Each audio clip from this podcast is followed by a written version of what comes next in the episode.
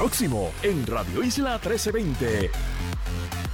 La precariedad en la que permanecen los y las maestras transitorias en Culebra, a las que el Departamento de Educación no les ha pagado ni un centavo de su salario y o incentivos a los que tienen derecho en lo que va de año académico. Además, la vulnerabilidad de adultos mayores en comunidades sin acceso a servicios de salud y la próxima jornada educativa sobre crisis climática son los temas hoy en la próxima hora de Agenda Propia. Todo el mundo tiene su agenda. Políticos, empresarios, organizaciones e individuos. La nuestra, investigar, fiscalizar, incomodar, sacar a la luz lo que nos afecta o nos quieren ocultar. Estás en sintonía de Agenda Propia. Saludos, bienvenidos y bienvenidas a otra edición de Agenda Propia. Soy Tamari Suárez y les invito a acompañarme a esta hora en el único programa en la radio puertorriqueña especializado en la investigación a fondo y en la fiscalización. Agenda Propia es un espacio semanal producido por el Centro de Periodismo Investigativo en el que se discute de manera crítica el quehacer noticioso, económico y social del país. Recuerde que nos encuentra en arroba CPIPR tanto en Twitter como en Instagram y en Facebook. Además, busque nuestra página www.periodismoinvestigativo.com y manténganse informados con nuestras investigaciones. En nuestra agenda del día hoy discutiremos la historia El Departamento de Educación debe salario a maestros en Culebra que viven en precario para trabajar, que revela que además de los malabares que tienen que hacer los y las maestras de las escuelas públicas para trasladarse a las islas municipios, el Departamento de Educación no les ha pagado su salario y a otros los incentivos que les corresponde por ofrecer clases en municipios que son considerados como de difícil reclutamiento. Además, hablamos con el director ejecutivo de la Fondita de Jesús sobre la población de adultos mayores y su vulnerabilidad ante la falta de acceso a servicios de salud en varias comunidades.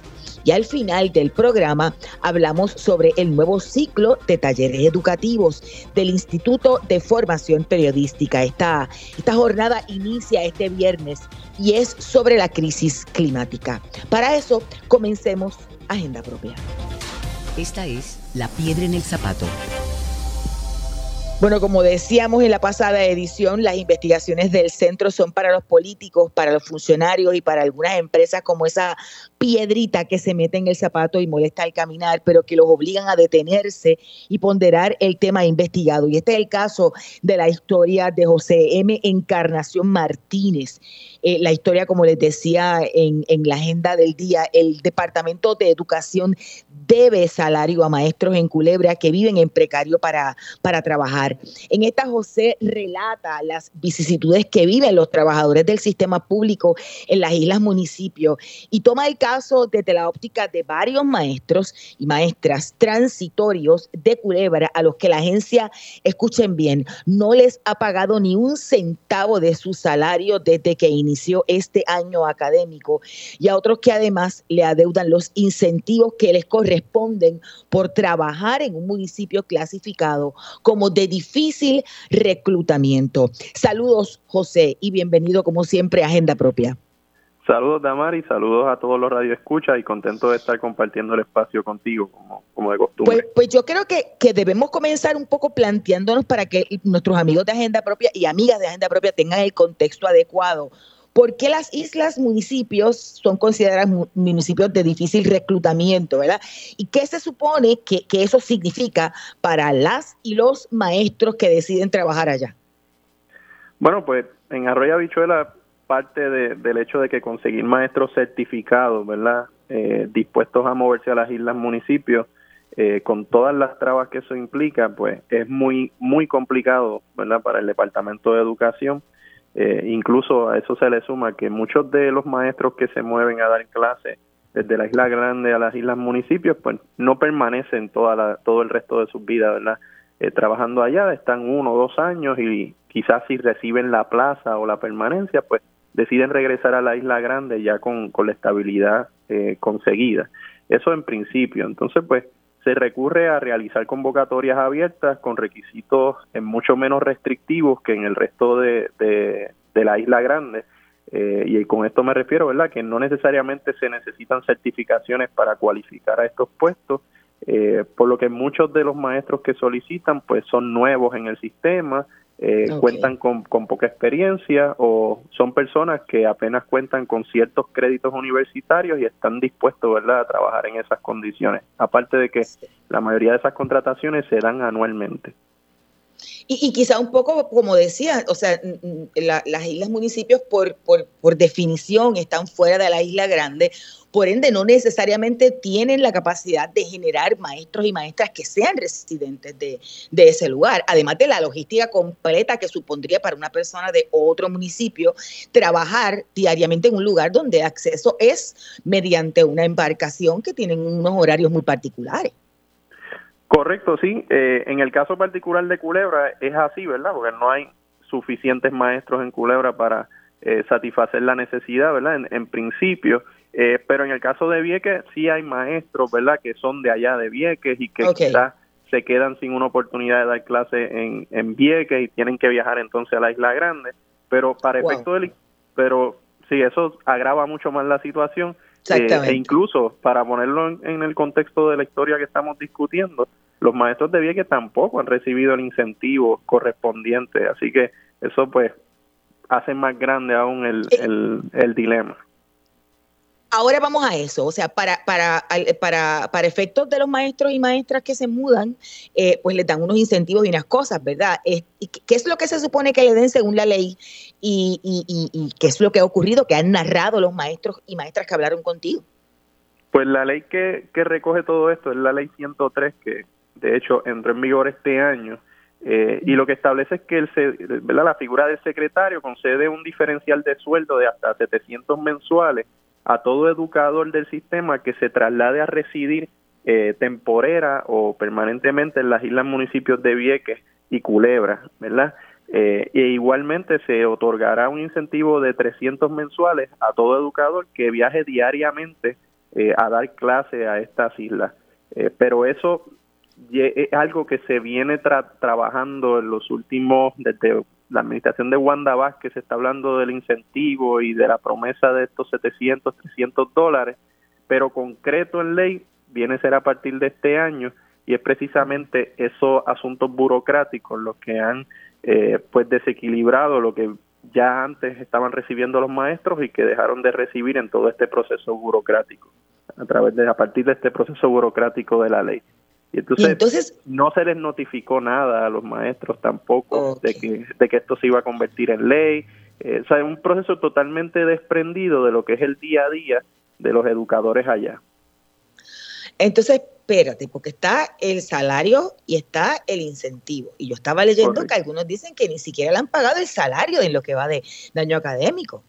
Correcto, y ese es el caso de los maestros de la Isla Grande que se trasladaron, ya sea a partir de, ese llamado que hizo el departamento a raíz de la necesidad que históricamente tienen las islas municipios de llenar todas las vacantes de educadores en, su, en las escuelas.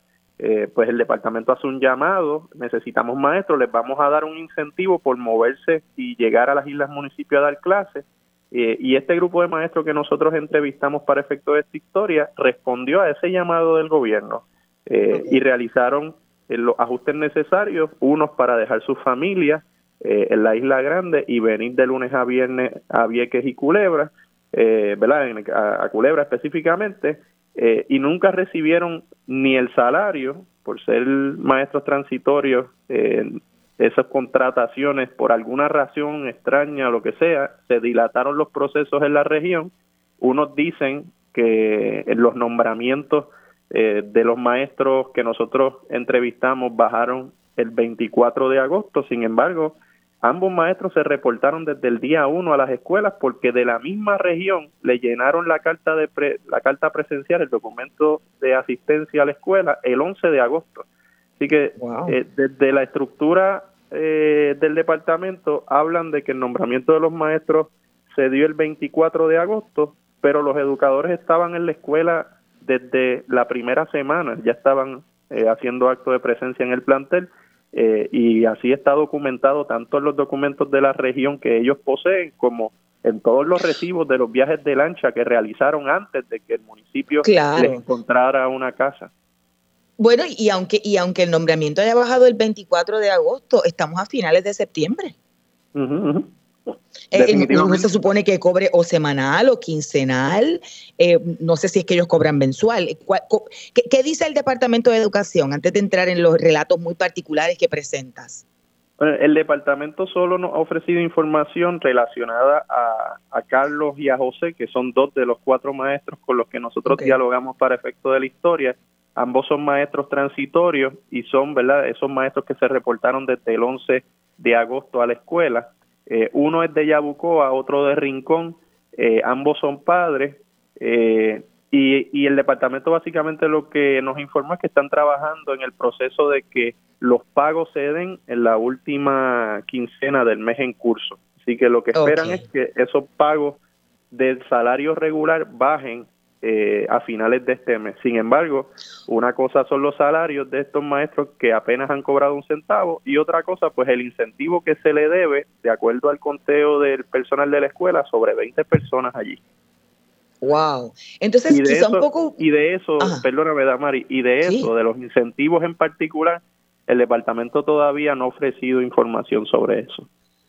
Y digo, y en ese sentido hay unos gastos adicionales en los que tienen que incurrir, ya sea en renta, ya sea en el transportación del, vehículo, eh, el asunto de que, bueno, en, Culebra las cosas son, son, son más caras, estaba leyendo en, la historia.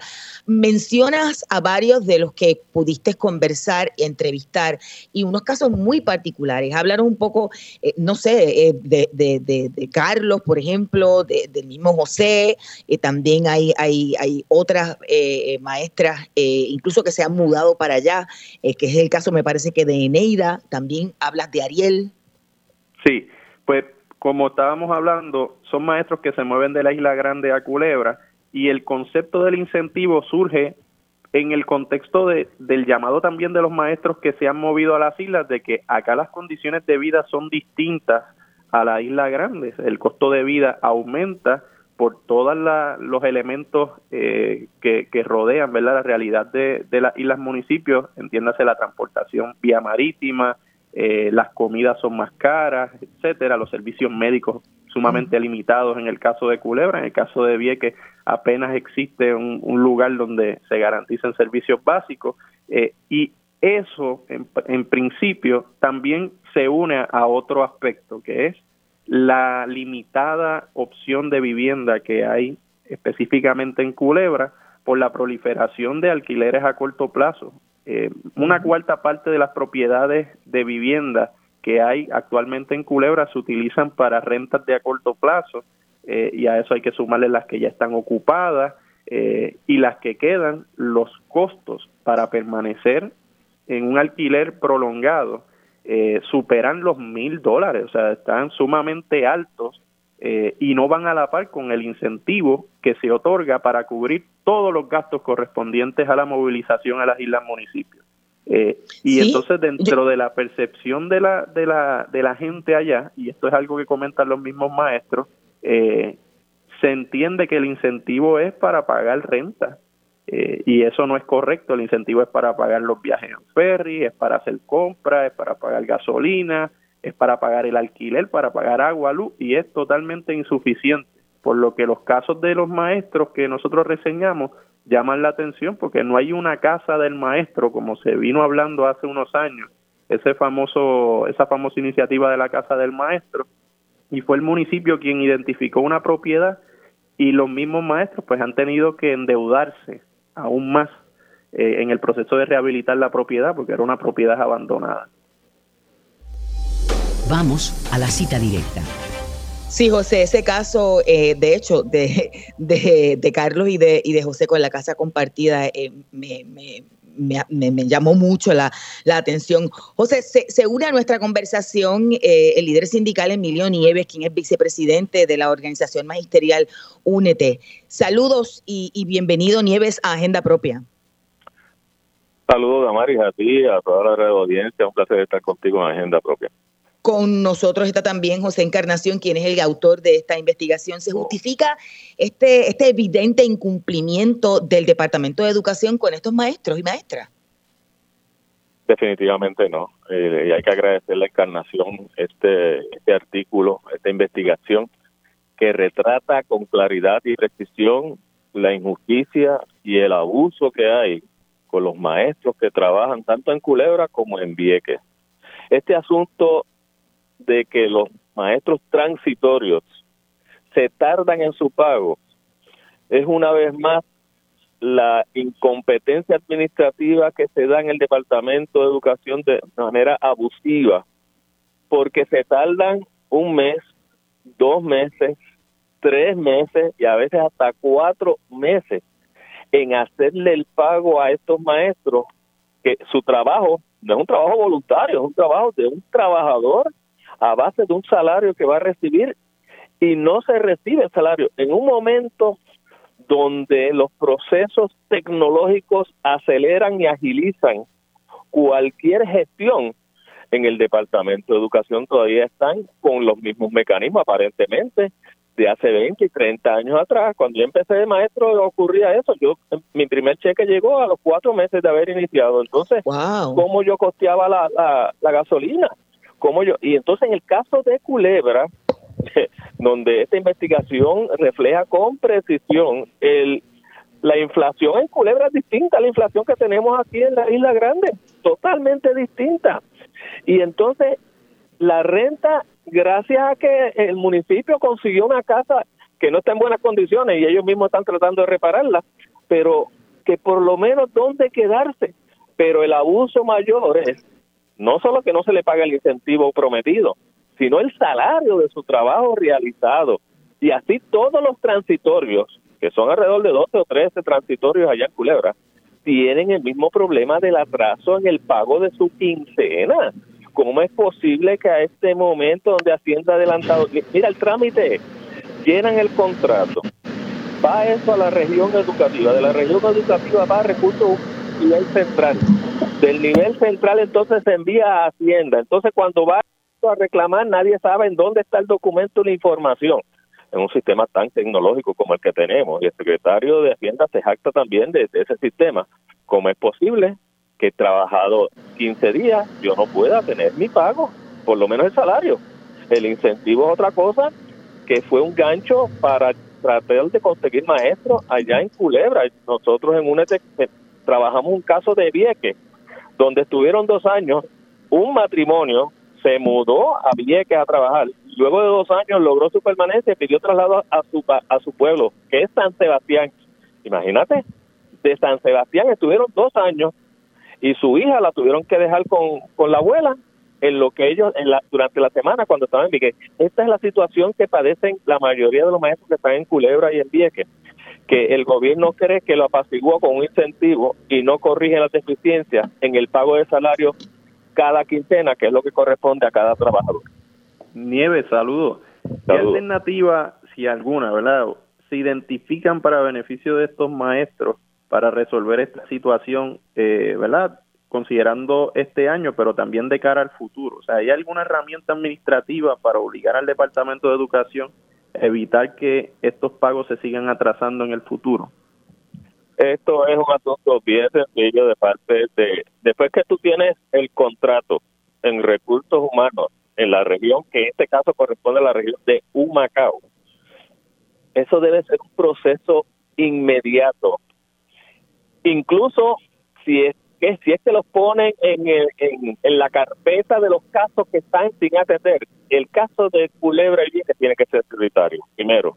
Tiene que atenderse esa realidad junto con un incentivo que debe de aumentar. Yo creo que tiene que haber una llamada de esa de ese recurso de la oficina de recursos humanos de la región al nivel central donde tramitan ese contrato y de recursos humanos con Hacienda nómina en Hacienda para que se agilice el pago de esta tiene que ser prioritario tiene que mejorarse también para todos los transitorios en Puerto Rico, porque está una realidad que vive todos los maestros transitorios en Puerto Rico, pero donde mayor se, se, sufre esta situación es en Culebra y en Vieques. Y yo creo que el otro elemento es el aumento del incentivo. Ese incentivo obviamente no es suficiente para el costo de vida que se tiene en, en Vieques y en Culebra. Y Nieve, se habla por ahí de la reestructuración del sistema y de las autonomías regionales. ¿Qué papel eh, juega la región de Humacao, por ejemplo, eh, en resolver esta crisis de las islas municipios de Vieques y Culebra, esta crisis burocrática? Eh, ¿Es posible romper con ese monstruo, con ese, ¿verdad? Con ese sistema que a todas luces ineficiente de responderle a las islas municipios a nivel regional? Pues mira, ah, partiendo de esa pregunta que tú haces, ha surgido de las comunidades escolares de Vieques y Culebra el que en estos procesos de descentralización que se está hablando, de que las oficinas regionales tengan autonomía, es que se cree en Culebra, se cree en Vieques una oficina regional educativa que responda a sus necesidades particulares. Es decir, no pueden seguir dependiendo de la región educativa de Humacao, que a base de mi experiencia te puedo decir que es la peor que funciona en Puerto Rico y que es la más politizada también en Puerto Rico y que por lo tanto eh, requiere una autonomía para las escuelas de Culebra y para las escuelas de Vieques. Esa es una propuesta que ha surgido de las comunidades escolares y que tiene que ser parte de la discusión que junto a la Secretaria de Educación vamos a tener en las próximas semanas, de forma tal que se le dé paso a esa propuesta que tienen las comunidades escolares de Vieques y Culebra. Eh, Nieves, una pregunta porque me, resulta un, poco preocupante. Eh, ¿Cuánto pone en riesgo el que eventualmente esto, por, por esta razón, no se consigan maestros o incluso los que hayan aceptado se vayan antes que finalice el año académico? ¿Qué, qué va a pasar con esos estudiantes? definitivamente los que están, incluso en la investigación reflejan que se han detenido, pero están locos por, irse. O sea, realmente no hay retención de esos trabajadores. El número de trabajadores transitorios en, en Vieques y en Culebra ha ido en aumento. El tiempo que a veces duran, a veces algunos duran un mes, porque primero en un mes si no me pagaron, pues yo me voy a tener que ir y, buscar otro trabajo porque es que yo no yo tengo que pagar todos los meses todas las semanas tengo que hacer atender mis deudas y ese es el proceso natural de los que están trabajando y es lamentable porque los maestros que sí van a Vieques y Culebra quedan enamorados por, por los estudiantes que tienen o sea por, por la experiencia que tienen a, nivel escolar. Pero ante esta esta situación de los incentivos que, que no llegan a tiempo y de pago de salario, pues obviamente se afecta el poder eh, contratar, incluso en la contratación, han tenido que contratar maestros que no tienen la preparación completa, o sea, que no tienen la certificación. O sea, es un problema de contratación, un problema de reclutamiento para maestros en las islas, municipios, Vieques y Culebra, y por lo tanto, eh, tiene que ser una prioridad para la secretaria de Educación para darle estabilidad, porque yo no espero que no tengan como, como agenda el tratar de cerrar las escuelas de Vieques y Culebra y que tengan entonces que movilizarse a Ceiba o a Palacio. Y nieve es otra cosa que es simplemente una cuestión de derechos. Aquí estaba uno de los, que ahora no recuerdo, José, cuál de, cuál de, los, de los entrevistados estaba planteando que estaba costeando todo con, con tarjetas de crédito porque ya había, había liquidado sus ahorros. ¿No se supone que un maestro o una maestra trabaje así? Embrollándose por el compromiso que tiene con la educación. Por eso es que nosotros defendemos al magisterio porque el magisterio da mucho más, mucho más de lo que se dice públicamente. Realmente están sacrificando hasta sus propias familias para ofrecer un servicio educativo, pero el gobierno, que es el responsable de hacerle justicia a estos trabajadores, ahora digo yo, si no hay justicia eh, para el maestro, no hay justicia para la educación. Y esto tiene que estar atado al compromiso del gobierno a atender estos reclamos y que la próxima investigación que se haga por el Centro de Periodismo Investigativo en este tema sea porque se superaron las deficiencias que han sido identificadas en este momento. Debe haber una reacción inmediata del Departamento de Educación, de la Secretaria de Educación, para atender con prontitud esta situación de los maestros y que se pueda resolver a perpetuidad para los próximos años, porque no podemos estar en la repetición de esta, de esta escena todos los años. Una última pregunta y saliéndonos de, de, Culebra, los empleados transitorios tienen este problema donde quiera que estén en, en, en, cualquiera de los 78 municipios y además, ¿qué otros municipios son considerados eh, de difícil reclutamiento? ¿O solamente pues eh, eh, la realidad es que todos los maestros transitorios padecen de esa situación. A veces se retrasa en la región educativa, a veces el cambio y cambia de puestos en nivel central afecta el proceso y a, veces los sistemas se caen, incluyendo en Hacienda. Todas estas situaciones han provocado el retraso del pago para los maestros transitorios.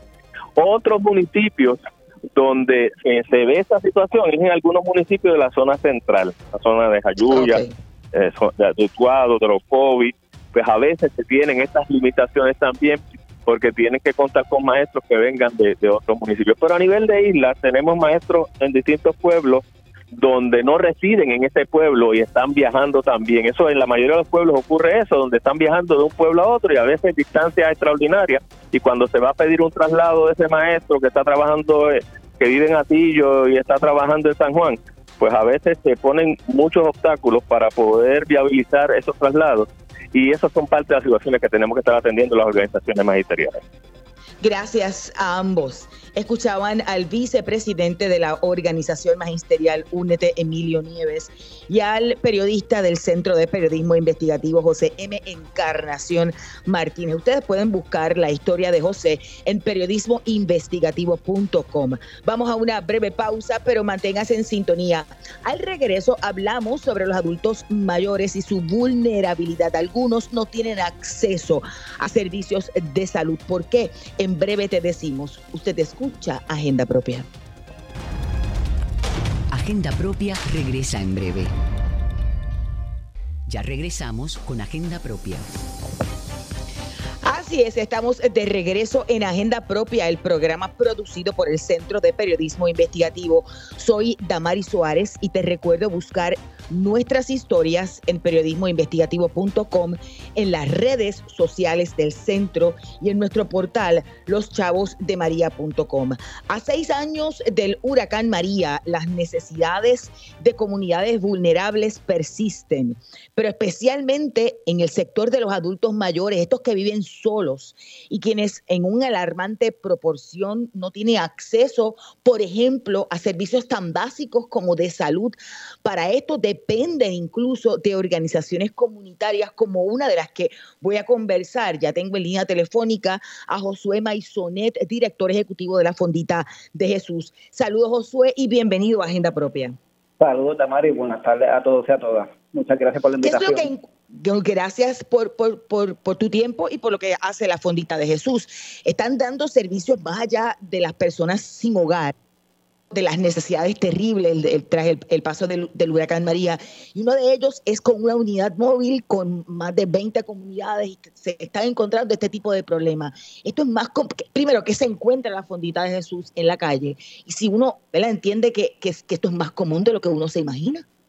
Sí, lamentablemente luego de todos los eventos que hemos vivido a través de los años, los servicios básicos y esenciales en vez de avanzar hacia una mejoría, lo que hemos ido retrocediendo, ¿verdad? Como país y lamentablemente quienes más se ven afectados son estas personas que viven en estas comunidades ya vulnerabilizadas y la mayoría de las personas que viven en estas comunidades son ciertamente adultos mayores, sobre el 70% de la población que vive en las comunidades pobres de Puerto Rico son adultos mayores, adultos mayores que no cuentan con una red de apoyo, que no cuentan con los recursos necesarios para poder acceder a, un equipo digital para adquirir servicios. Muchos de ellos no cuentan con diversas herramientas para tener servicios de salud. Y nosotros, las organizaciones, ¿verdad? No solamente la Fundita y otras organizaciones maravillosas que de igual manera entran en estos servicios, somos quienes hoy día le damos esa esperanza en cuanto a estos servicios tan importantes para ellos, para que tengan una vida digna.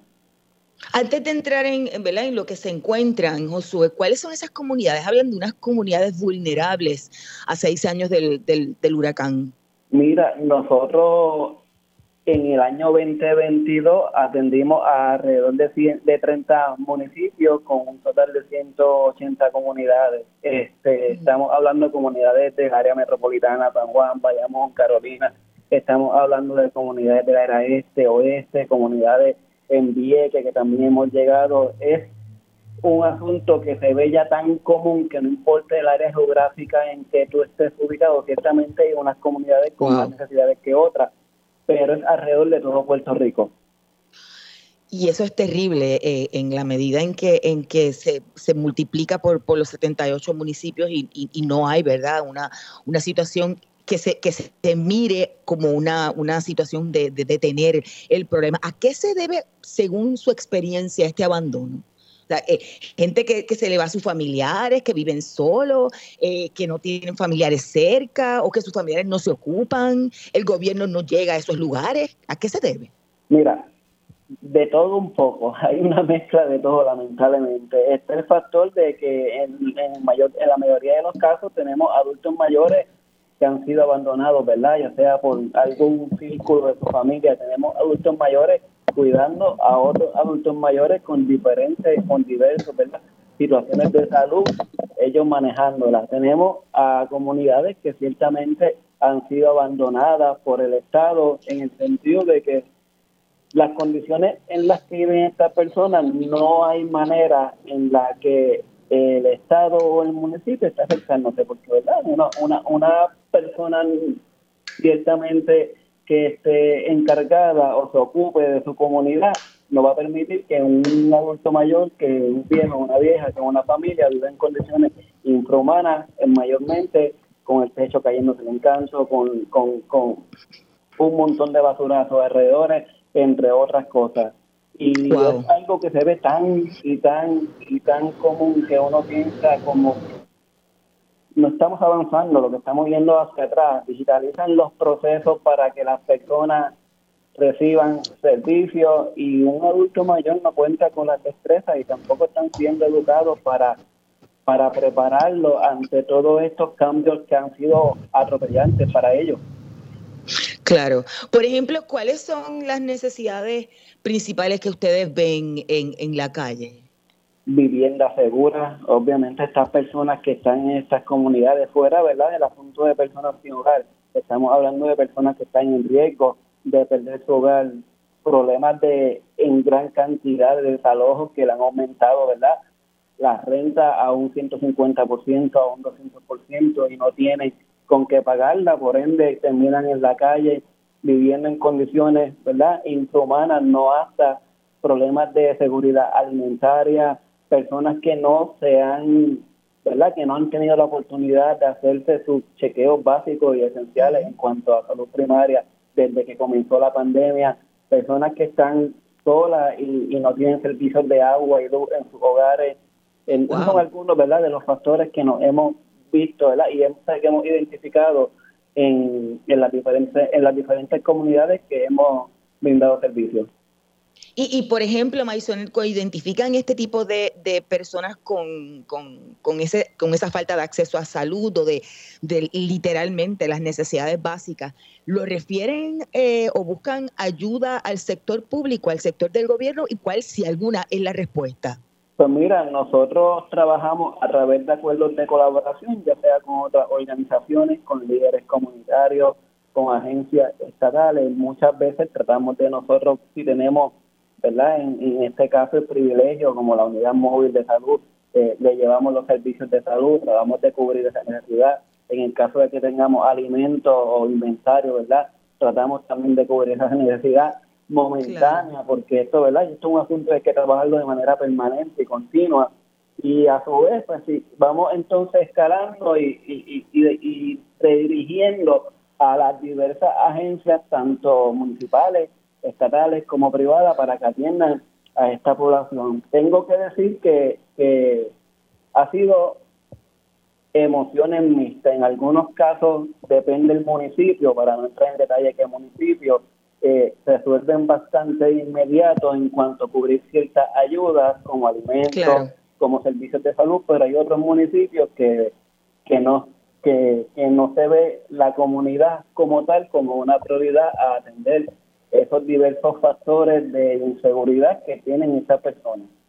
Wow, y eso es terrible en la medida en que, por ejemplo, o sea, una persona que tenga alta presión o que tenga diabetes o que tenga una necesidad de renal y que no se esté cubriendo esos servicios básicos y esos, ¿verdad? esos exámenes regulares o no tenga su medicamento, es una cuestión de, de vida o muerte en algunos de los casos. Así mismo, tenemos gente enferma cuidando a gente enferma sin atenderse, lamentablemente. Eh, por ejemplo, ahora que estamos en una ola de calor, Maisonet, y una de las comunidades más vulnerables, según los expertos, eh, a esta ola de calor, por muchas razones, entre ellas el asunto de no saber necesariamente cómo reaccionar inmediatamente en, un momento pico, puede ser las comunidades de las personas adultos mayores. ¿Has encontrado casos sobre eso?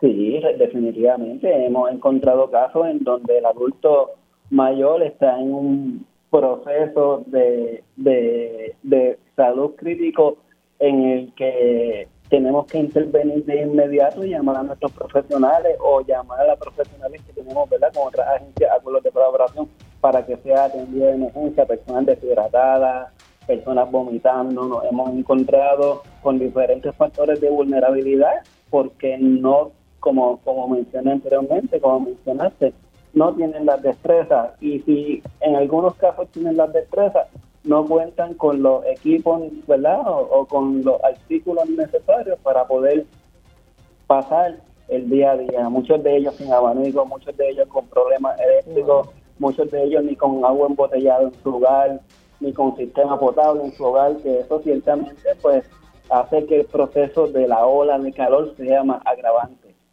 Terrible. Y, tengo ya que, culminar la, conversación, sin embargo, no quiero terminar sin que dé una recomendación. ¿Qué le parece y cuáles deberían ser los eh, recursos y alternativas inmediatas que debe poner no solamente otras organizaciones sin fines de lucro, sino también los gobiernos, tanto el central como el municipal, para atender este tipo de población?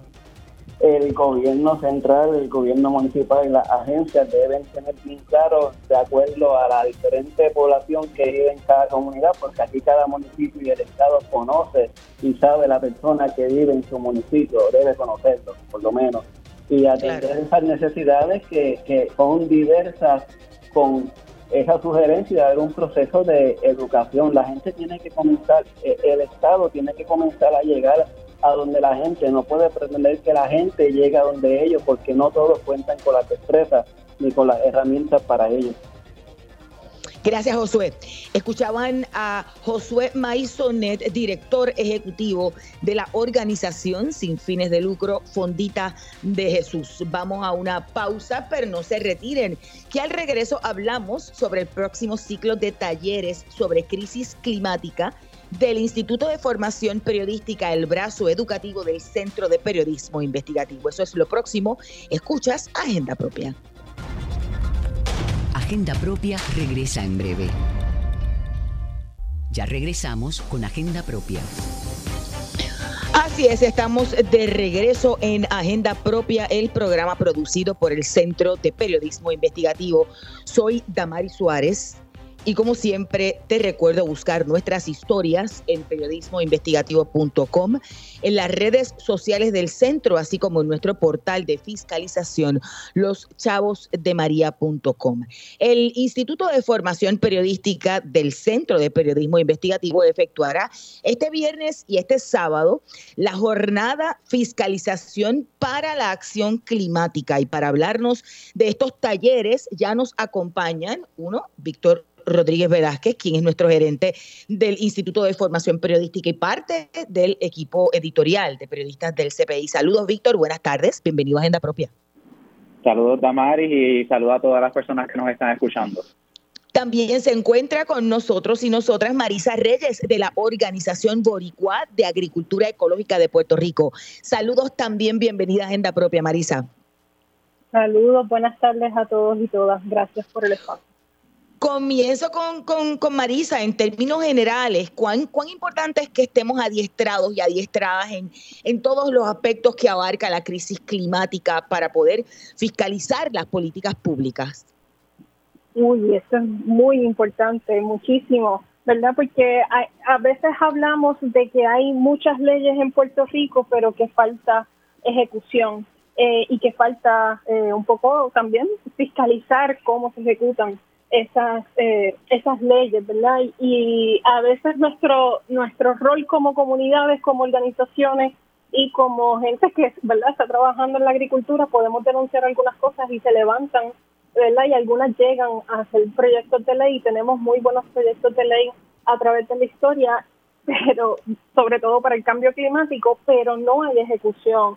Así que para nosotros es sumamente importante, ¿verdad? Que la prensa que se involucre y pueda divulgar qué pasa, por qué y cómo nos afecta a corto, mediano y largo plazo, ¿verdad? Es cómo, cómo esa información llega a la gente. Y yo creo que por ahí es que por ahí es que va el instituto, ¿no, Víctor? Sí, no, de hecho agradezco estas expresiones de, de Marisa y un saludo por acá también porque precisamente parte de este proyecto que eh, nosotros estamos trabajando en colaboración con el Tierra Club en Puerto Rico y con la iniciativa de la acción climática ahora, eh, es que entre otras cosas, pues este, este proyecto tuvo dos fases. Una primera fase eh, de adiestramientos y conversaciones con líderes y lideresas eh, que trabajan con, temas ambientales y la segunda fase entonces ahora adiestrar a, periodistas, ¿no? Y uno de los, de los, de los retos que nos comentaban los activistas ambientales es que precisamente pues cuando se llegan estas denuncias este, pues cómo lograr comunicarlas, divulgarlas y, y hacer entender a la ciudadanía en general eh, la importancia de, involucrarse en este tipo de, asuntos como los que bien comentaba eh, Marisa, ¿no? Entonces, eh, eso de alguna manera, pues ya entender eso desde el activismo, pues entonces ahora nosotros como periodistas y como comunicadores, cómo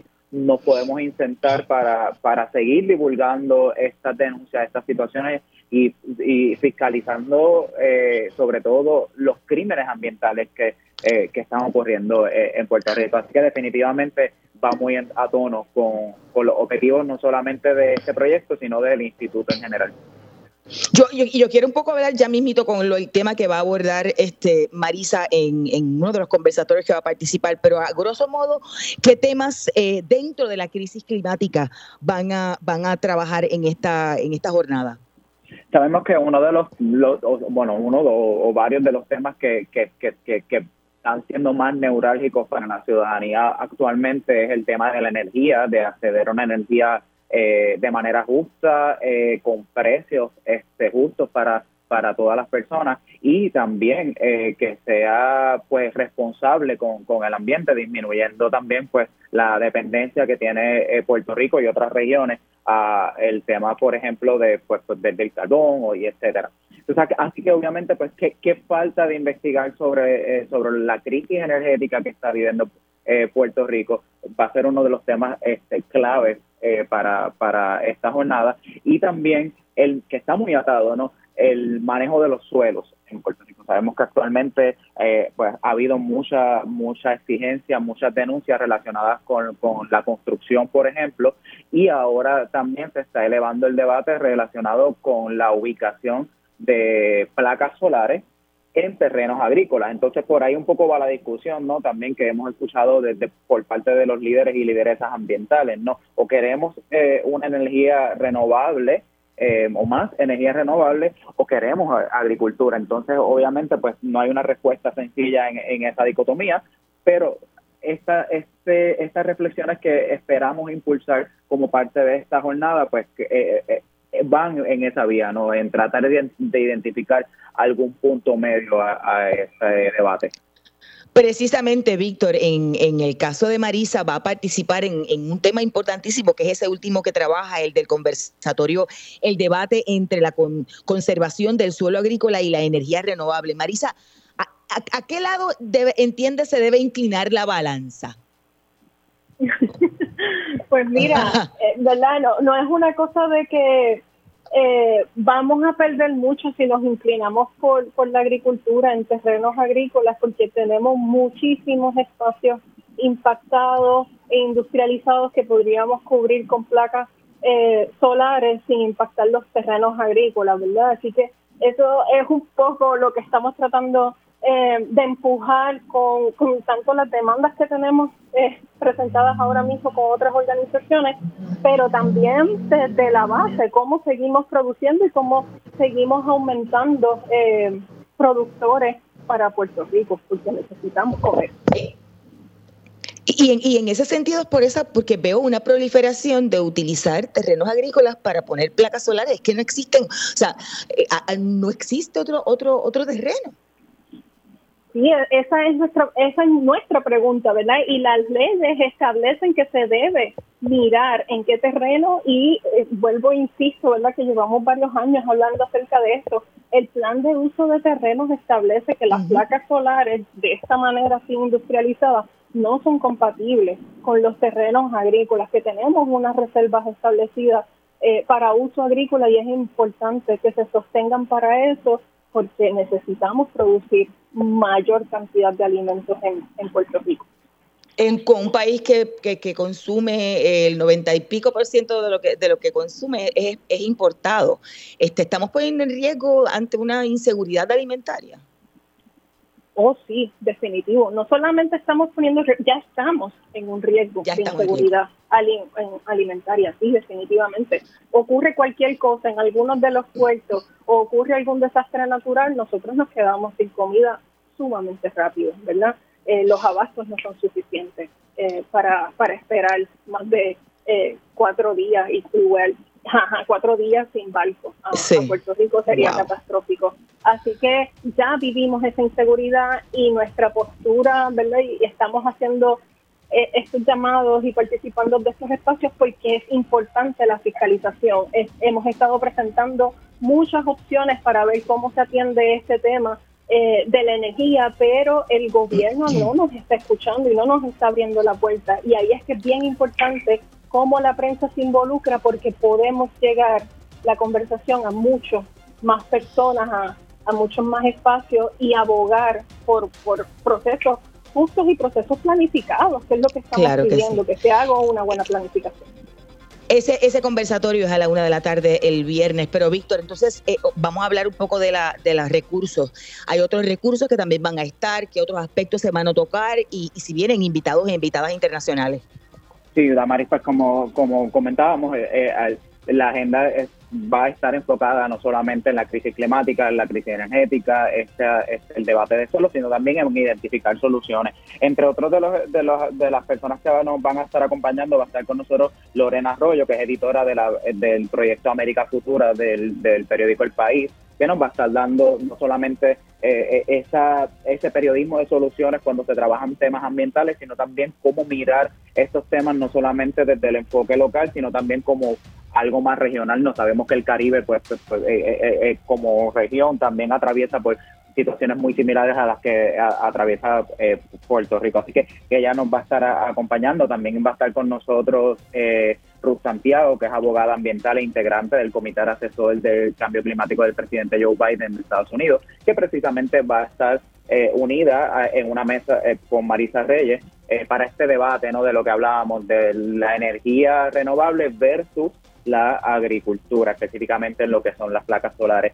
también nos va a estar acompañando David Carrasquillo, gerente de planificación del desarrollo comunitario de Hispanic Federation, y la planificadora Nías Hernández Moncur para darnos también ese elemento eh, tecnológico, ¿no? De cómo hacer investigaciones usando imágenes satelitales eh, y elementos un poco más de, geográficos, ¿no? Por así, por así decirlo. Así que realmente es una agenda muy llena con eh, diversos talleristas, también periodistas del, del, del centro, como personas de diferentes disciplinas como las que acabo de mencionar, que se van a estar uniendo eh, como parte de este taller que se va a estar llevando a cabo este viernes 29 de septiembre y sábado 30 de septiembre en la universidad y en la Facultad de Derecho de la Universidad Interamericana en Atorrey. Gracias a ambos, mucho éxito en, en esa jornada. Escuchaban al periodista Víctor Rodríguez Velázquez, parte del equipo editorial del CPI y gerente del Instituto de Formación Periodística, y a Marisa Reyes de la Organización Boricua de Agricultura Ecológica de Puerto Rico. Hemos llegado al final de esta edición de Agenda Propia. Les recuerdo buscar todas nuestras investigaciones eh, del centro en periodismoinvestigativo.com, pero también allí pueden visitar el kiosco virtual del CPI y con sus donativos adquirir nuestros artículos. Siempre pueden allí suscribirse a nuestro boletín si no lo han hecho para que reciban las historias y contenidos exclusivos directamente en sus correos electrónicos. Gracias por la Los esperamos la próxima semana. Hasta aquí, Agenda Propia. Este programa es una producción del Centro de Periodismo Investigativo con el apoyo de Espacios Abiertos.